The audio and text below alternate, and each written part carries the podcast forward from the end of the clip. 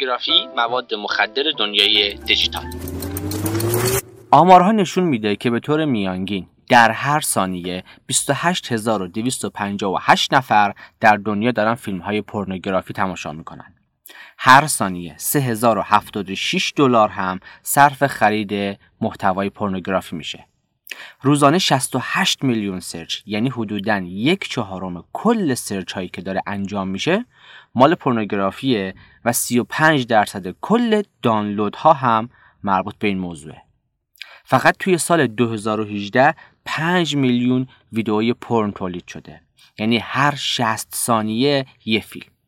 و اگه امروز شروع کنین و اولین ویدیو رو ببینین 150 سال طول می‌کشه که کل ویدیوها رو یک بار و بدون تکرار تماشا کنین.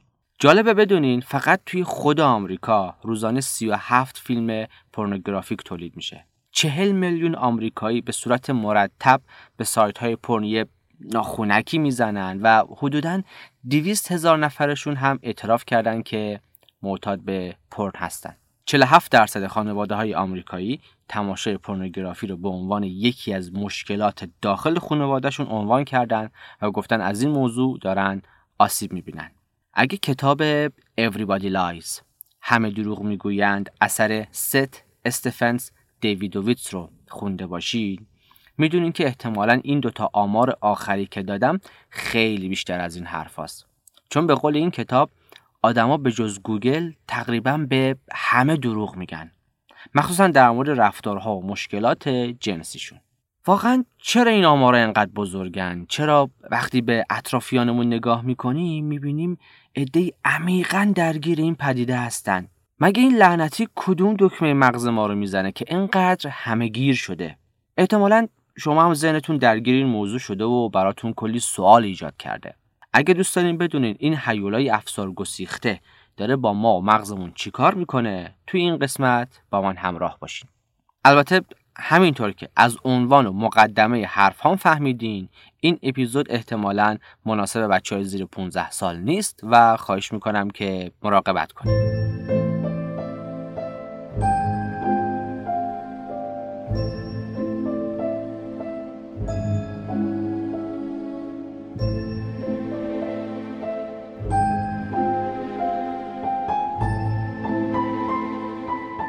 سلام. من احسان متینفر هستم روانشناس بالینی و این اپیزود سوم از پادکست جورچینه.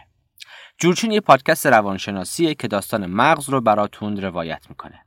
داستانی که مثل یه پازل هزار تیکه پر از ریزکاری و جزئیاته. جزئیاتی که وقتی خوب درکشون کنیم می‌تونیم ذات انسانها رو بهتر بفهمیم و از این مسیر رفتار خودمون و دیگران رو دقیقتر تبیین کنیم. پادکست جورچین کار مشترک من و یه تیم بینظیر از بنیاد حرکت انسانیه. بنیاد حرکت انسانی یک انجیو هست که با کمک همکاران داخلی و بین المللی تلاش می‌کنه مردم رو نسبت به بیعدالتی های توزیع ثروت آگاه کنه و با جلب مشارکت های مردمی در جهت کاهش فقر مبارزه می‌کنه. این بنیاد با تشکیل کمپین هایی مثل میلیونرهای مردمی سعی می‌کنه که در جهت کاهش و ریشهکن کردن فقر فعالیت کنه. بنیاد حرکت انسانی اسپانسر این پادکسته و اگه می‌خواین از فعالیت های این مجموعه دوست داشتنی بیشتر مطلع بشین به لینک هایی که در توضیحات پادکست هست مراجعه کنید.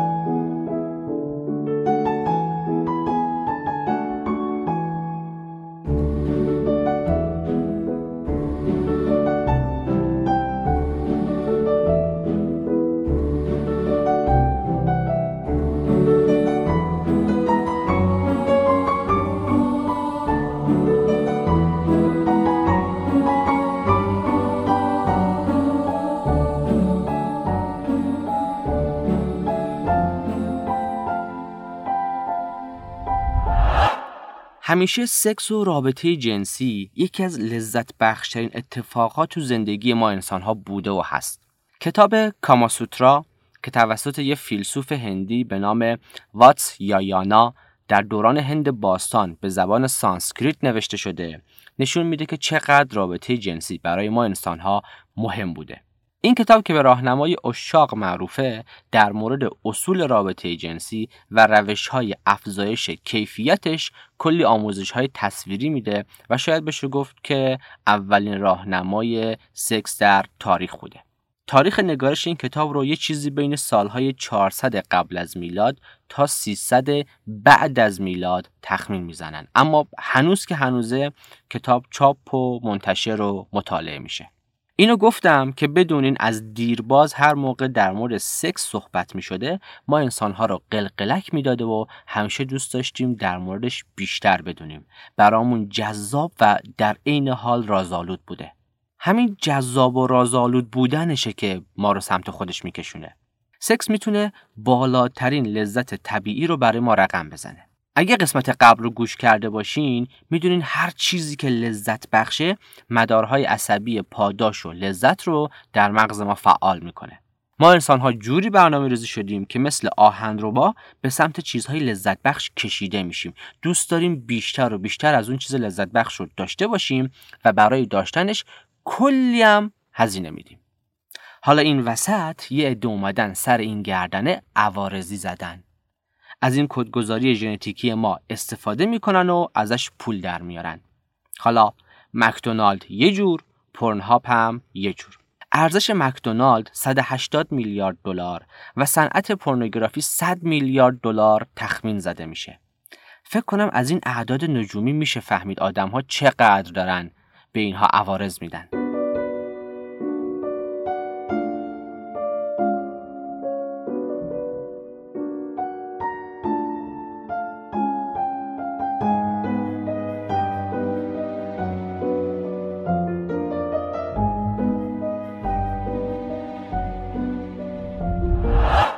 به پورنوگرافی میگن مواد مخدر دنیای دیجیتال.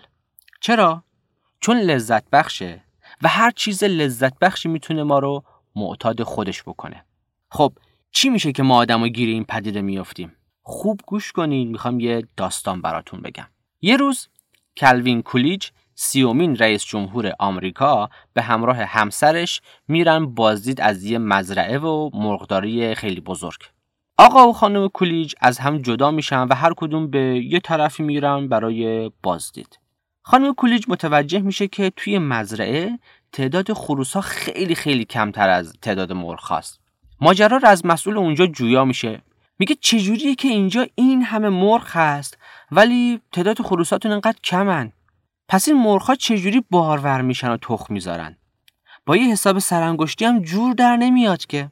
مسئول مرغداری میگه که خروس ها قادرن روزی چند ده بار جفتگیری کنن و به همین خاطر مشکل باروری وجود نداره. خانم کولیج یا همون بانوی اول آمریکا وقتی اینو میشنوه اول تعجب می‌کنه بعد با یه لبخند شیطنت آمیزی به اون مسئول مرغداری میگه حتما این مورد رو برای جناب رئیس جمهور تعریف کنید. گویا که جناب رئیس جمهور در این امور مقداری کمکار بودن. خلاصه رئیس جمهور به همون نقطه می‌رسه و مسئول مرغداری ماجرا رو براش تعریف می‌کنه و میگه که خروسهای ما فلان و بهمان. رئیس جمهور که متوجه میشه این ماجرا داره از کجا آب می‌خوره؟ سوال خیلی زیرکانه می‌پرسه و میگه آیا این خروس ها تمام این دفعات جفتگیری رو فقط با یک مرغ انجام میدن؟ طرف جواب میده که نه. هر دفعه با یه مرغ متفاوت جفتگیری می‌کنن. و اینجاست که چهره خانم کولیج دیدنی میشه. این یه داستان واقعیه و به این پدیده میگن اثر کولیج. کولیج ایفکت.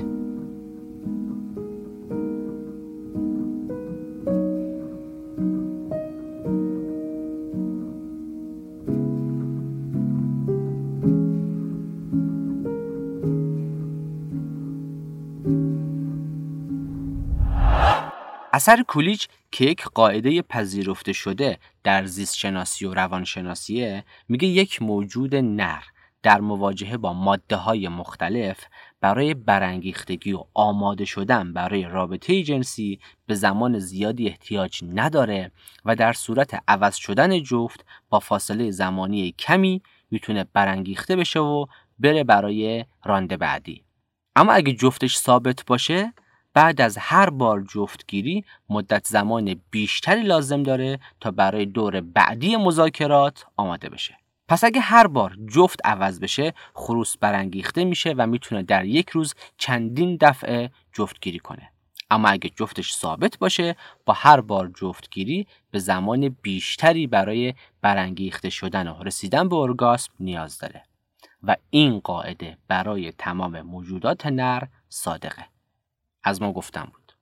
سوال اینه که چی باعث میشه اثر کولیج اتفاق بیفته؟ مطالعات نشون داده همه آتیش ها از گور مفهومی به نام ناولتی یا تازگی بلند میشه. هر چیز تازه‌ای برای سیستم عصبی ما جذابه.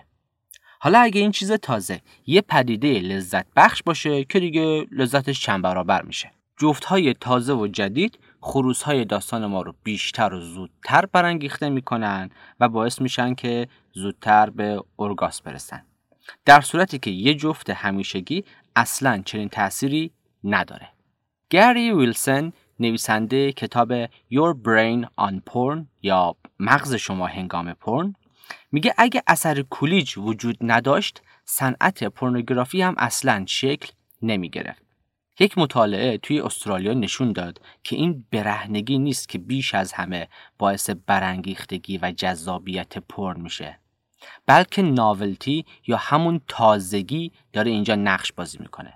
افراد وقتی برانگیختگیشون کم میشه میرن سراغ یه ویدئوی پرن جدید. با هر تصویر جدید دوپامین توی مغز ترشح میشه و افراد احساس لذت می‌کنن. هر بار که دوپامین بیفته پایین افراد میرن سراغ یه تصویر و ویدئوی جدید. مطالعات میدانی من هم توی خوابگاه های دانشجویی همین موضوع رو تایید می‌کنه. بچه هایی که به تعبیری اهل دل بودن می‌گفتن ما یه فیلم پرن رو دوبار نگاه نمی‌کنیم. و الان اینجوریه که آمارها میگه یک نوجوان در عرض ده دقیقه بیشتر از میزانی که اجدادش می‌تونستن در کل زندگیشون جفتهای جذاب ببینن می‌تونه جفتهای جذاب ببینه. چی گفتن؟ ممکنه یه عده فکر کنن که تماشای پورنوگرافی کار آقایونه. البته که آقایون تو این زمینه پرچمشون بالاست. اما باید بدونیم که یک سوم افرادی که پرن تماشا می‌کنن رو خانم ها تشکیل میدن. واقعیت اینه که مغز ما به نوجویی و تنوع طلبی داره عادت می‌کنه و کم کم اینو درست می‌دونه کم کم اینو مبنایی برای زندگی کردن، روابط، تصمیم گیری ها و خیلی چیزهای دیگه قرار میده. واقعا می‌خوام به این پدیده خیلی عمیقتر فکر کنید. پژوهش ها نشون داده اعتیاد به پرن می‌تونه زندگی زناشویی رو به خطر بندازه. با وجود پرن حفظ کردن علاقه و برانگیختگیمون نسبت به همسرمون خیلی سخت میشه و در نتیجه اون می‌تونه روابط خارج از خانواده و حتی طلاق رخ بده. این چیزی نیست که بشه به راحتی از کنارش گذشت. وقتی به صورت سلسله وار به تأثیرات این پدیده و اینکه تهش می‌تونه چی بشه فکر می‌کنم مخ من یکی که سوت می‌کشه خب تا بیشتر از این مغزمون داغ نکرده بریم یه موزیک با حال گوش کنیم و برگردیم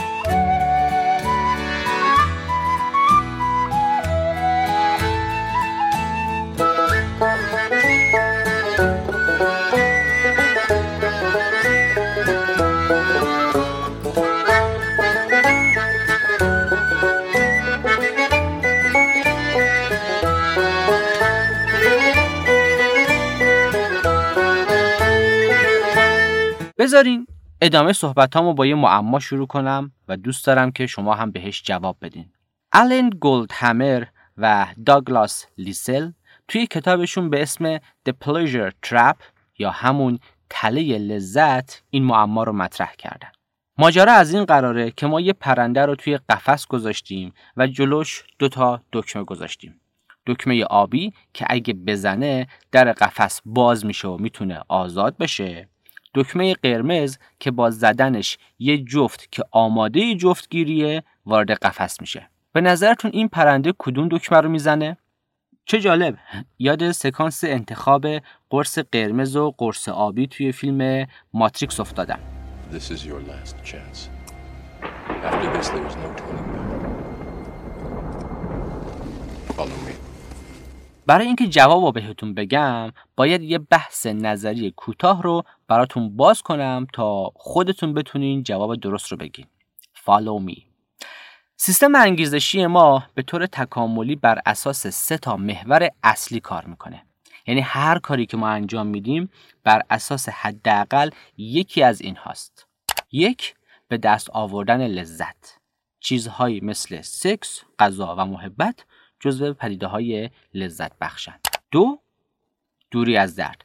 اجتناب از هر گونه سختی. و سه ذخیره انرژی.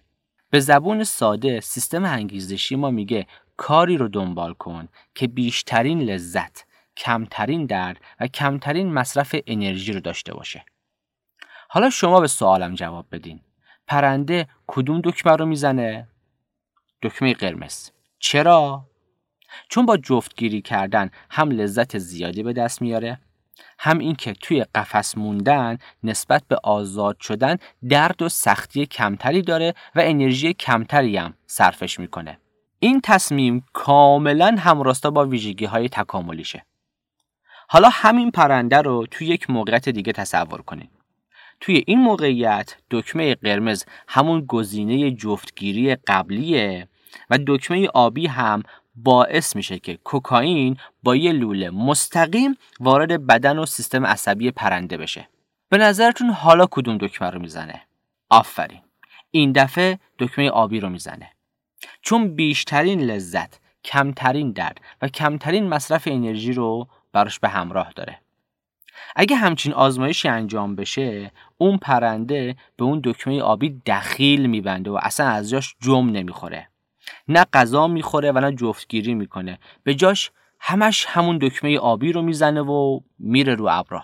در نتیجه ده دوازده روز بعد هم چون هیچی نخورده میمیره و خلاص.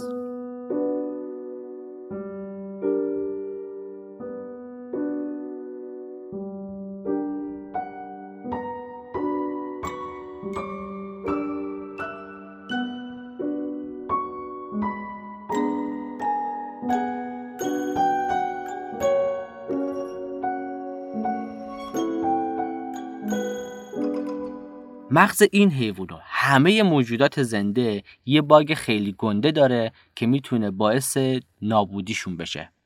مغز فکر می‌کنه هر چیزی که لذت بخشه مفید و خوبه. پس با اینکه اون حیوان گرسنه و ضعیف شده باز هم به زدن همون دکمه آبی ادامه میده. اما در واقع داره یک کار کاملا خود تخریبگرانه انجام میده. داستان ما انسان ها با هر پدیده اعتیادآوری من جمله پرن دقیقا همینه. بیشترین لذت کمترین درد و کمترین مصرف انرژی رو داره. وقتی کاری لذت بخشه مغز ما میگه این کار درسته ادامش بده. وقتی کاری سخت و لذتی نداره مغزمون میگه اشتباه ها ادامش نده. به همین خاطره که از زه طرف یه عالم الگوهای رفتاری لذت بخش و خود تخریبگر داریم از طرف دیگه هم نمی‌تونیم الگوهای سالم و درست رو توی زندگیمون پیاده کنیم. پورنوگرافی همون کاری رو با مغز ما می‌کنه که کوکائین می‌کنه. یعنی به مرور زمان افراد به تعداد ویدیوهای بیشتری نیاز پیدا می‌کنن تا همون لذت قبلی رو تجربه کنن. این روال که ادامه پیدا کنه افراد بیشتر و بیشتر میرن سمت پرنهای خشن و این میشه یک چرخه معیوب که در نهایت باعث به خطر افتادن شغل و تحصیلات و روابط خانوادگی و سلامتی افراد میشه.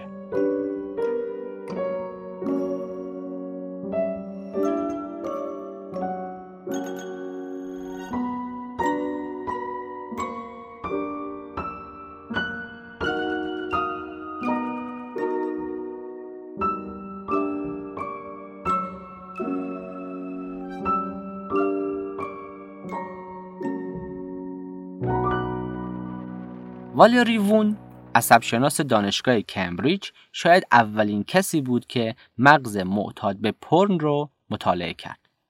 نتایج مطالعات تصویربرداری مغزی ایشون نشون داد که این افراد در مقایسه با افراد عادی یعنی کسانی که معتاد نیستن به پرن وقتی بهشون تصاویر پرن نشون داده میشه تحریک مغزی بیشتر و گسترده تری رو نشون میدن یعنی از دیدن اون تصاویر بیشتر مغزشون برانگیخته میشه و به همین نسبت تمایل بیشتری هم برای دیدن پرن توشون ایجاد میشه. پژوهش های ایشون یه نکته خیلی جالب داشت که نشون داد. اعتیاد به پرن بسیار شبیه به اعتیاد به مواد مخدره. افراد معتاد تمایل بیشتری برای دیدن پرن داشتن اما میزان میل جنسی و دوست داشتنشون کمتر بود. یعنی چی؟ یعنی تمایل خواستن و هوس کردنشون زیاد بود. وانتینگشون بالا بود. اما اصلا کاری که می‌کردن رو دوست نداشتن. یعنی لایکینگشون پایین بود. اگه دیده باشین افرادی که معتاد به مواد هستن خیلی حوس می‌کنن که زودی برن و مواد بزنن. یعنی تمایلشون بالاست. اما به خاطر همین خواستن خودشون رو لعن و نفرین می‌کنن. به خودشون و اون مواد و اون کاری که می‌کنن هزار بد و بیراه میگن. یعنی دوست داشتنشون پایینه. متخصصین اعتیاد میگن وقتی دیدی wanting یعنی خواستن داره از liking یعنی دوست داشتن جدا میشه بدون که احتمالا داری میفتی توی دام اعتیاد. یعنی احساس فشار می‌کنی یک کاری رو انجام بدی اما از انجام دادنش خوشت نمیاد و حتی به خاطرش احساس سرفکندگی می‌کنی نتایج پژوهش خانم وون این افسانه که کسانی که پرن بیشتری نگاه می‌کنن میل جنسی بیشتر و افسار گسیخته دارن رو از بین برد.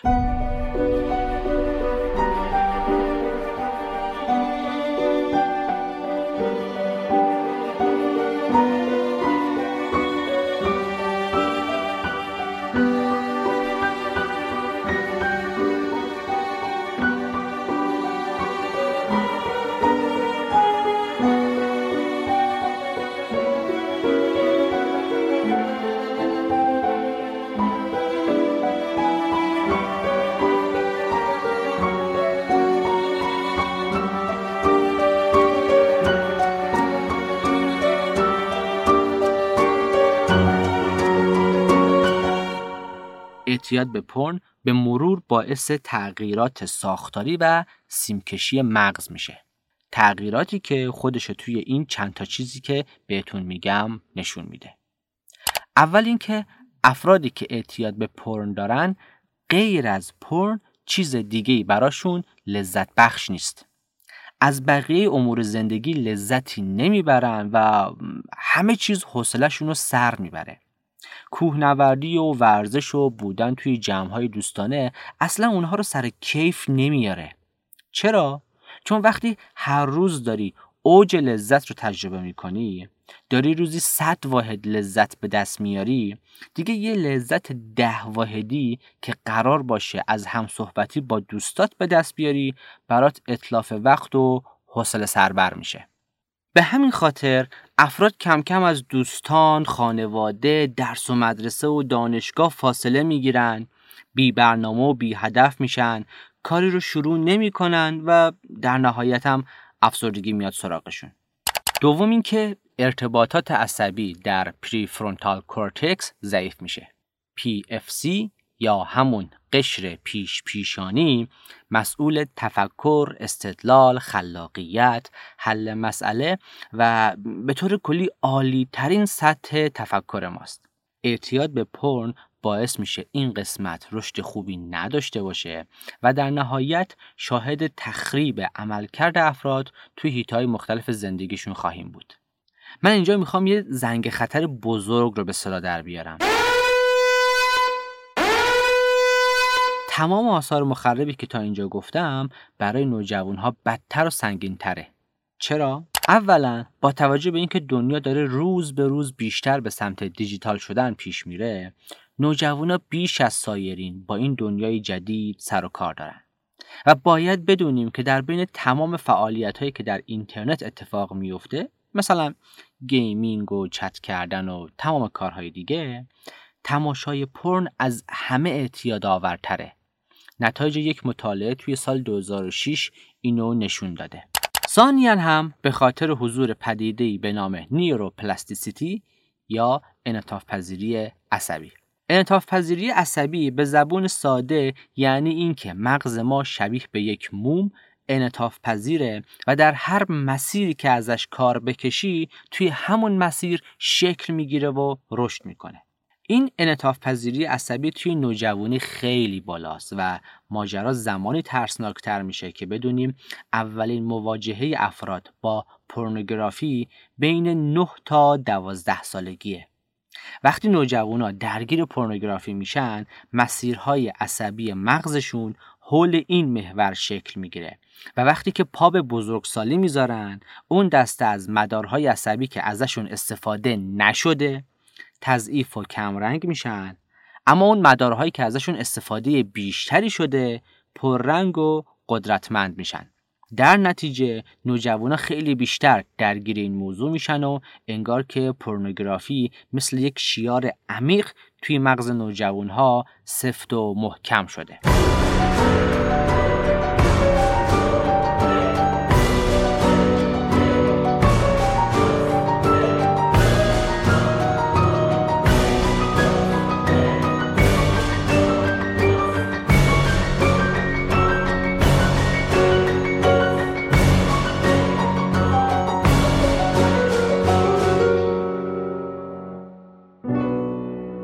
اما نترسین. هول هم نکنین.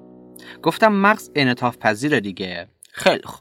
وقتی افراد شروع کنن به کنار گذاشتن این اعتیاد مغز می‌تونه کم کم خودش رو اصلاح کنه و تغییرات رو تا حد زیادی معکوس کنه. واقعیت اینه که اواخر کودکی و ابتدای نوجوانی سن شروع کنجکاوی در مورد مسائل جنسیه. و اگه والدین نخوان یا نتونن به سوالات بچه ها پاسخ بدن این اینترنته که جای والدین رو پر می‌کنه که در نهایت هم به پرن ختم میشه. در حال حاضر پورنوگرافی شده اولین معلم تربیت جنسی بچه ها اینجا باید از خودمون سوال کنیم این معلم داره چه محتوایی رو به بچه هامون آموزش میده؟ چی داره به خوردشون میده؟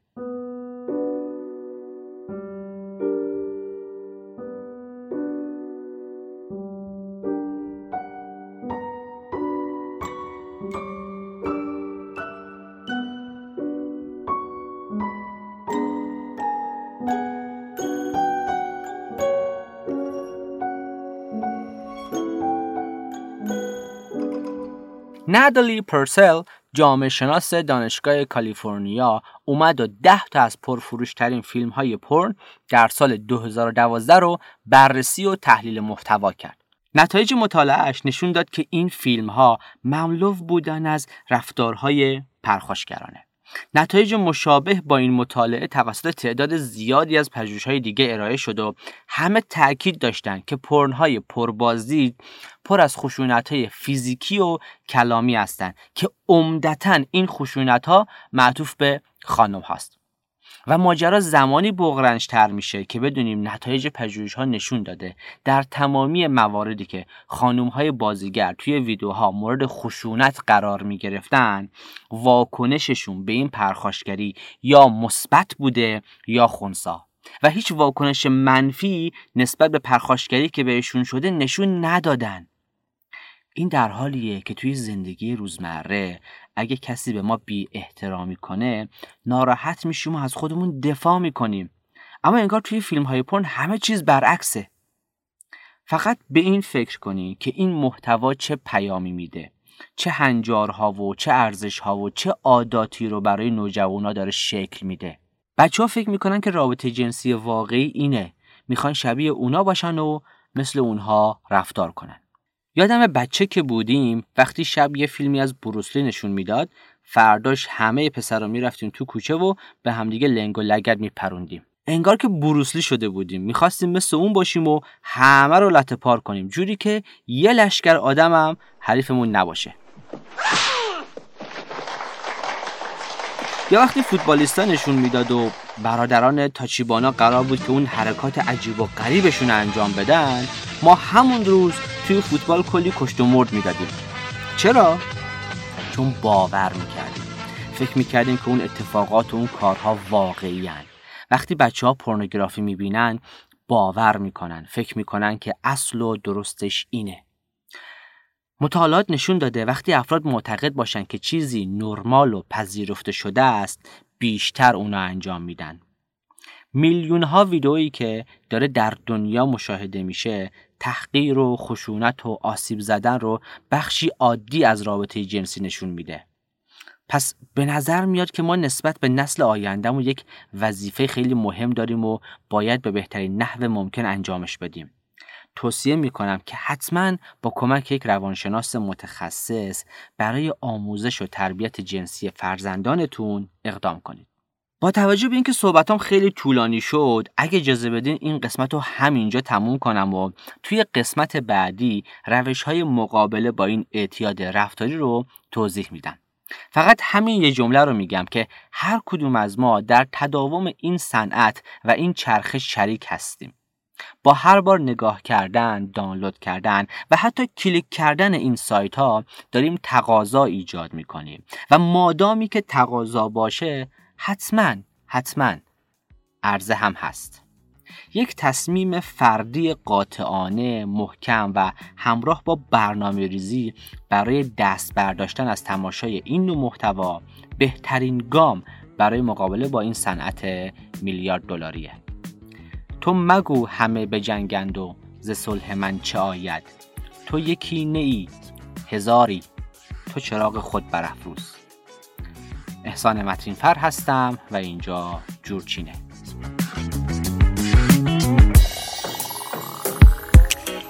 ما بزرگ و نادانیم مثل گاو می نوشیم مرتعی سرابی را قهدی از تو می‌دانیم. گریه غرق خواهد کرد اسب های آبی را. هم درشت و غمگینیم هم سیاه و بدبینیم. هم برای آبادی. قطر این نمیباریم هم نگه نمیداریم. حرمت خرابی را. شب که می شود خوابیم صبح و ظهر هم خوابیم. عصر هم که تا شب خواب شب دوباره تا شب خواب. توی خواب می‌بینیم روز آفتابی را.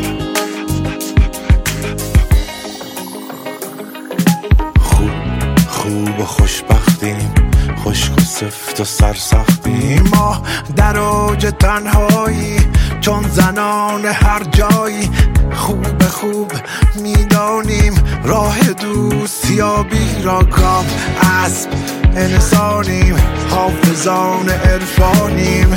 حامیان زن هستیم بندگان تن هستیم. پاس پاس میداریم.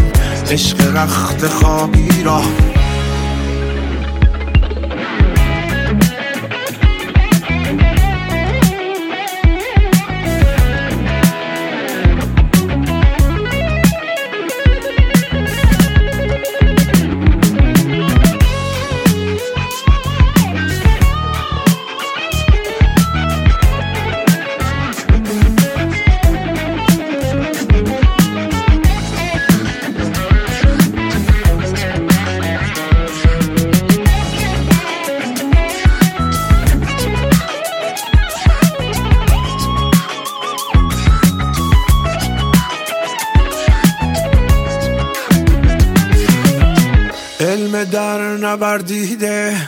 ساختار پیچیده جاهلان فهمیده.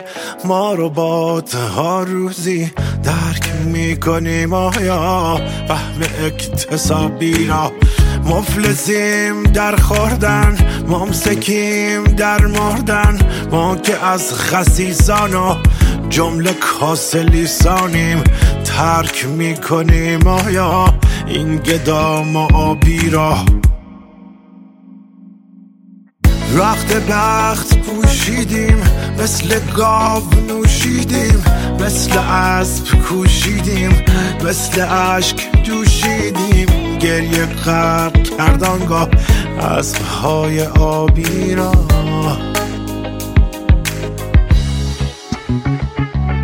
خوب خوب و خوشبختیم. خشک و سفت و سرسختیم ما در اوج تنهایی چون زنان هر جایی خوب خوب می‌دانیم راه دوستیابی را کاف اسب انسانیم حافظان عرفانیم حامیان زن هستیم بندگان تن هستیم. پاس پاس میداریم عشق رخت خوابی را. از اساس استادیم در جناس استادیم. فاضلیم در دانش فاضلیم در خانش.